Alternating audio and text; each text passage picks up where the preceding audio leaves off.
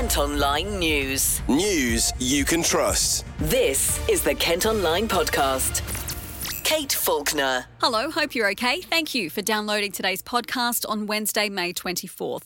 Our top story today parents in One Kent Village are considering hiring a private minibus to take their children to school after councillors scrapped the cap on how much bus pass costs can rise. Lucy has been following this story. Lucy, what can you tell me about the costs of a school bus pass? Well, the Kent Travel Saver currently sets households back £450 per year, and it will stay that way in September after after the council was given extra funding from the government. But yesterday, members of the Environment and Transport Cabinet Committee voted to remove the limit on how much the cost can be hiked in the future.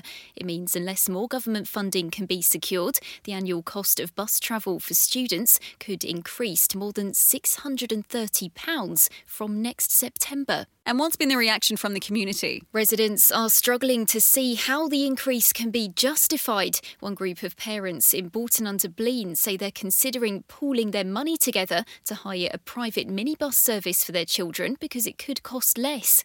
Other parents say they simply won't be able to afford it and will have to look at other options like taking time off work to drop children to and from school. Is this bad news for the future of the scheme? Well, there have been suggestions that if the bus pass scheme can't be maintained, then there needs to be an alternative. Deal and Walmer councillor Trevor Bond says we should start working on a backup plan now, but others say at least in the short term, we should be pleased that prices won't be going up. Thanks, Lucy. Also making news today, a Kent student is joining calls for compensation for those whose studies were disrupted by COVID and strike action. 100,000 in total are attempting to take universities to court over a lack of face to face learning in recent years. A High Court judge will decide today if the first case against University College London can go ahead. Amber Maywood from Tunbridge Wells studied in Leeds and says it's not just her who forked out thousands to only learn online. It's just the fact that I think there's just been no acknowledgement at all you know, if we wanted on an online degree, we would have signed up to one, but we were still paid normal price. Um, during strikes, we're still paying normal price, even though um, staff are withdrawing their labour. That learning isn't coming to us, but we're still paying for that. Uh, there's there's just been no recognition of it really, um, and I just think it's quite unfair that some students who didn't get anything online um, or just who didn't receive that learning that we're paying for were just sort of pushed aside and not really acknowledged. So I think, yeah, looking back at the last three years, almost a bit regretful. I mean, I was fortunate enough to have a really good group of friends and still try and make the most of it. But I just think, yeah, we're not really getting the service that we're paying for. And when you're paying that much, I think it, it needs to be addressed and there needs to be some compensation. And did you actually stay in Leeds, Amber, or did you decide that it was just too expensive and you were going to come back home? Yeah, so we we had the option in um, in my first year that um, luckily for those living in halls in first year, some accommodations offered you that tenancy back if you were to move home. But obviously, if you're renting through landlords and things like that, that option isn't necessarily guaranteed. I know that it wasn't guaranteed um, for second year students, third year students that weren't in halls.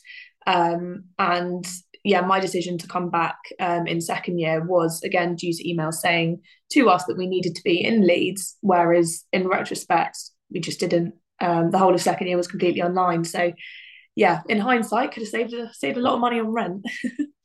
and do you think it affected your degree in the long term, or do you think you would have done any differently if those lectures had been in person rather than online? Do you think it affected how you learnt?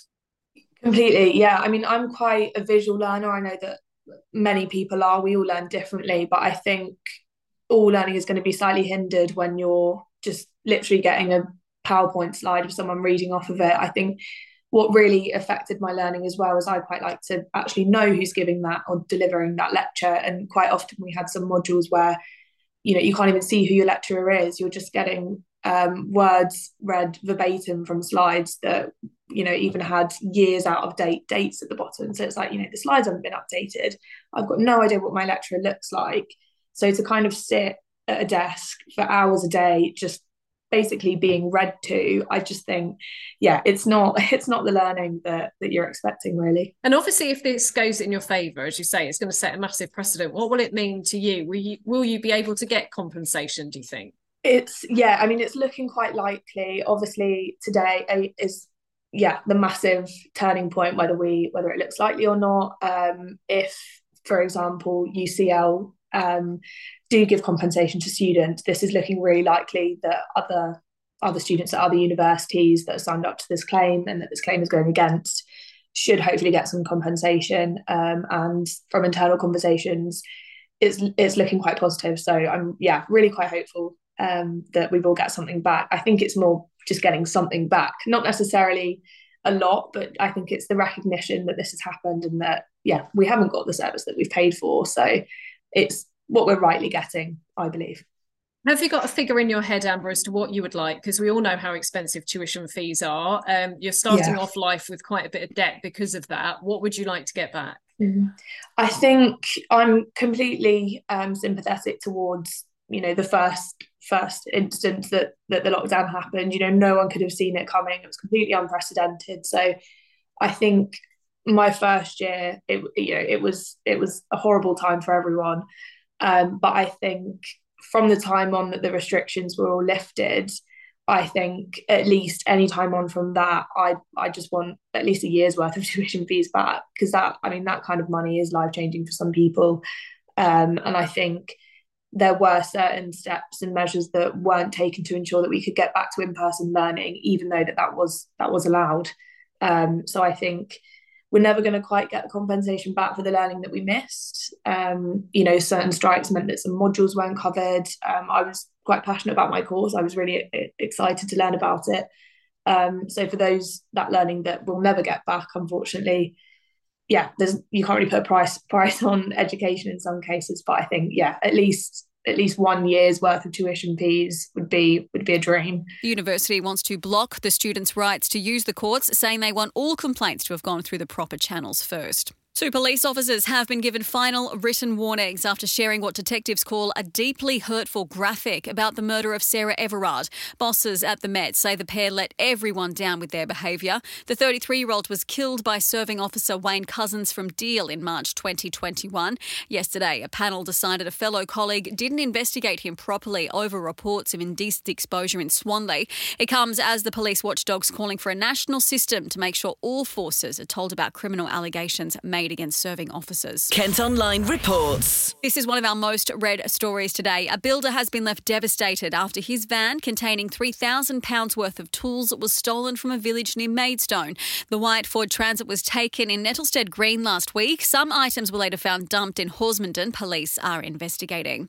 A woman has been injured after a disturbance involving around 20 people in Dartford High Street. The victim was taken to hospital with facial injuries. Three people have been charged with affray over the incident earlier this month. Police are now looking for witnesses.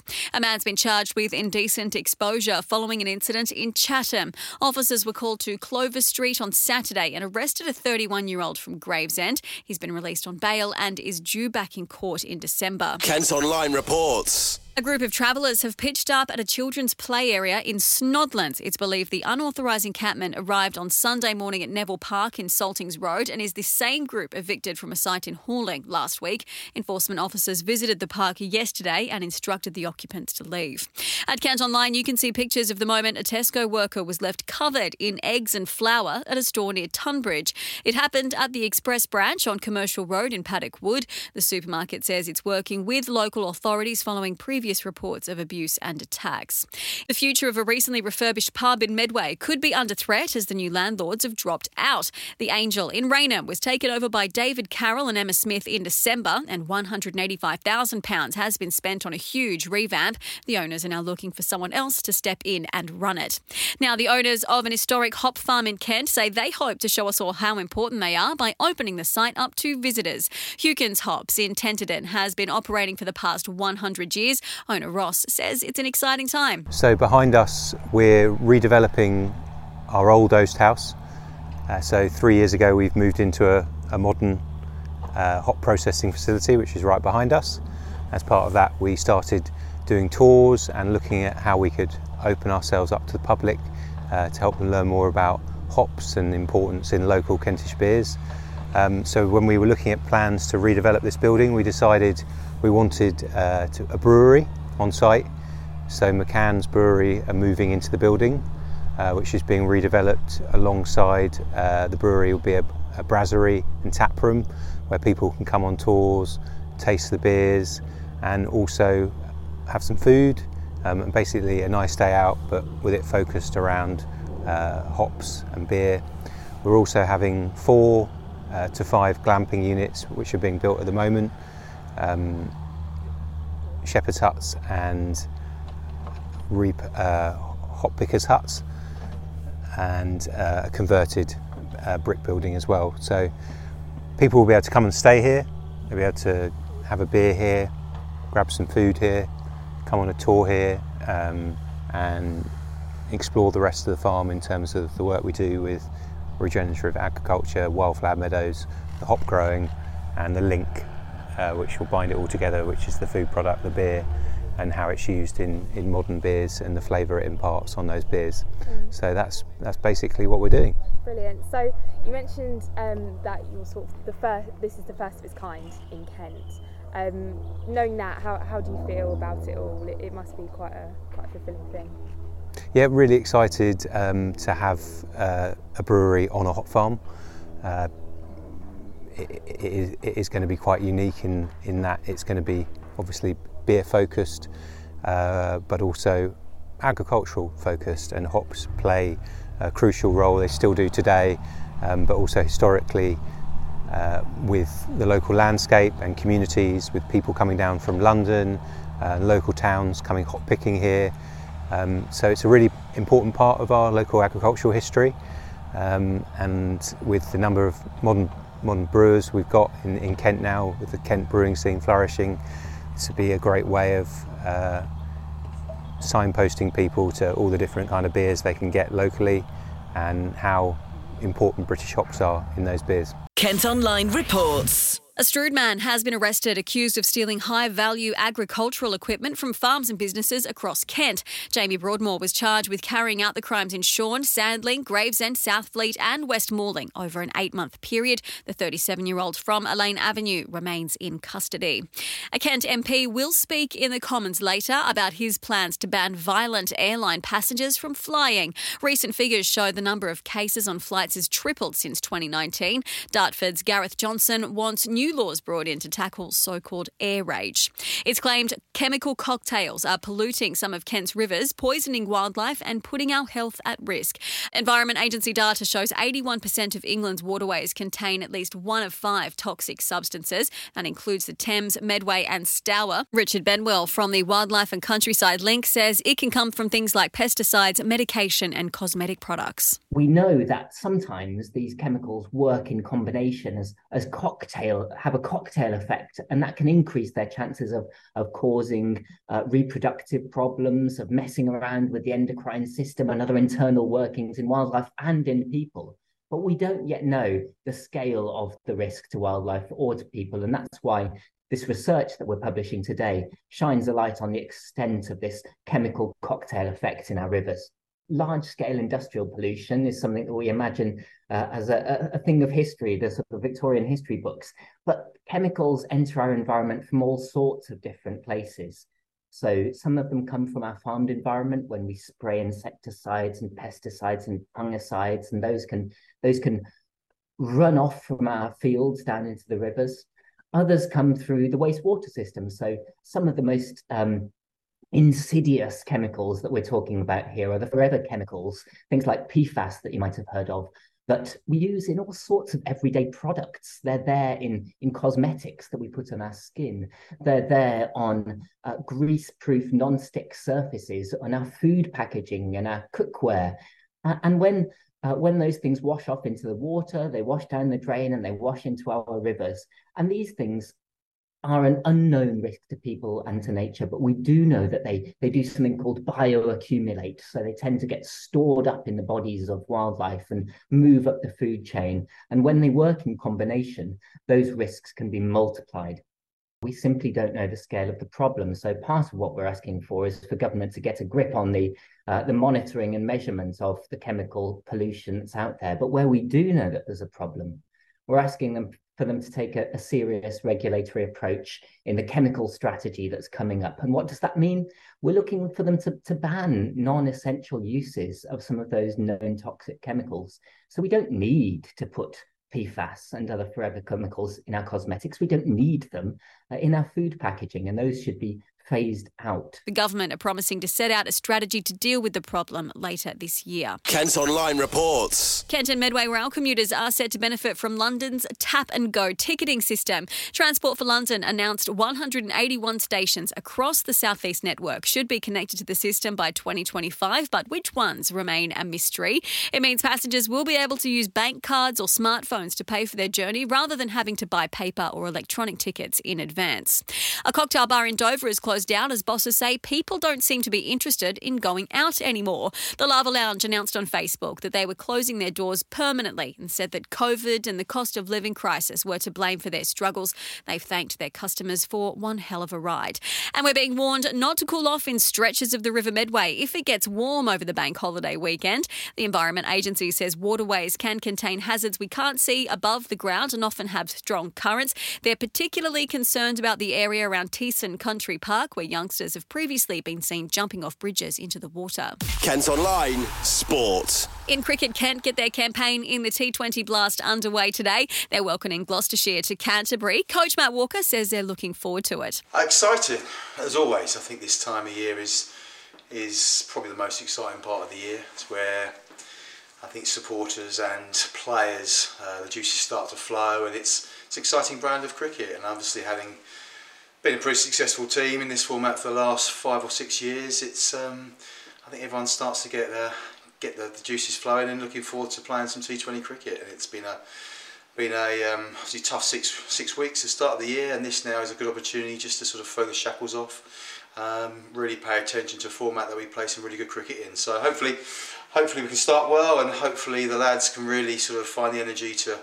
to start this competition in a really positive way. Um, there should be no excuses. Obviously, it's been a busy period, but I think everyone's in the same frame of mind. Everyone's looking forward to getting going, and who knows? It's hard to predict what's going to happen in, this competition because it's such a such a volatile format. But um, I think we know if we play to our best potential, then we've got a very good chance of of pushing on to the later stages. Hmm.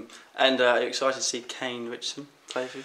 Yeah, very. I mean, it's been great ever since he's walked through the door a few weeks, well, a couple of weeks ago, and um, I think when you have a world-class operator in your team, it gives everyone a real lift. Um, and that's what he is. He's been around for a long time, Kane. He's played in the best leagues and he's played for Australia and on and on and on. And um, to have him available for the whole competition gives us a real boost.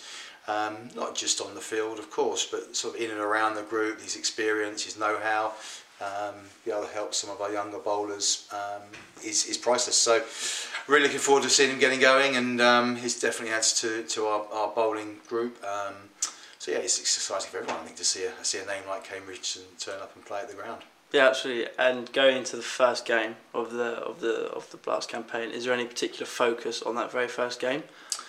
I think the the focus is obviously I won't go into all the, the finer details of of um, you know, what we talk about in, in the dressing room and in the boardroom around the briefing and the various KPIs and, and areas that we need to really crack on. But I think overall is, is sort of having that belief back in the group amongst you know, individually and also belief in each other. And I think when we play our best cricket, that's what it looks like.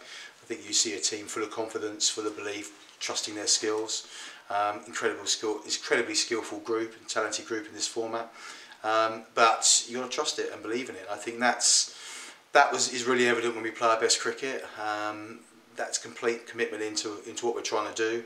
Uh, energy around the group on the field, obviously, especially when we're fielding, um, and just going out there and almost not you know casting the shackles off completely because there's always a smartness attached to to this format. But go out and play with freedom. Um, and if you know if it's if it's your day, really make the most of it and go out and um, just have complete faith in, in what we're about. It'll be a welcome break from the county championship where they've won just one game all season.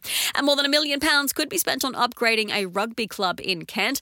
Bosses in Ashford say they want to make the facility the best in the county with the new changing rooms and a revamp of the clubhouse. The site on Canterbury Road in the Kennington part of town was last modernised in 1985. That's all from us today. Thank you ever so much for listening. Don't forget you can follow on Facebook, Twitter, Instagram, and TikTok. You can also get the details of the top stories direct to your email each morning via the briefing. To sign up, just head to kentonline.co.uk. News you can trust. This is the Kent Online Podcast.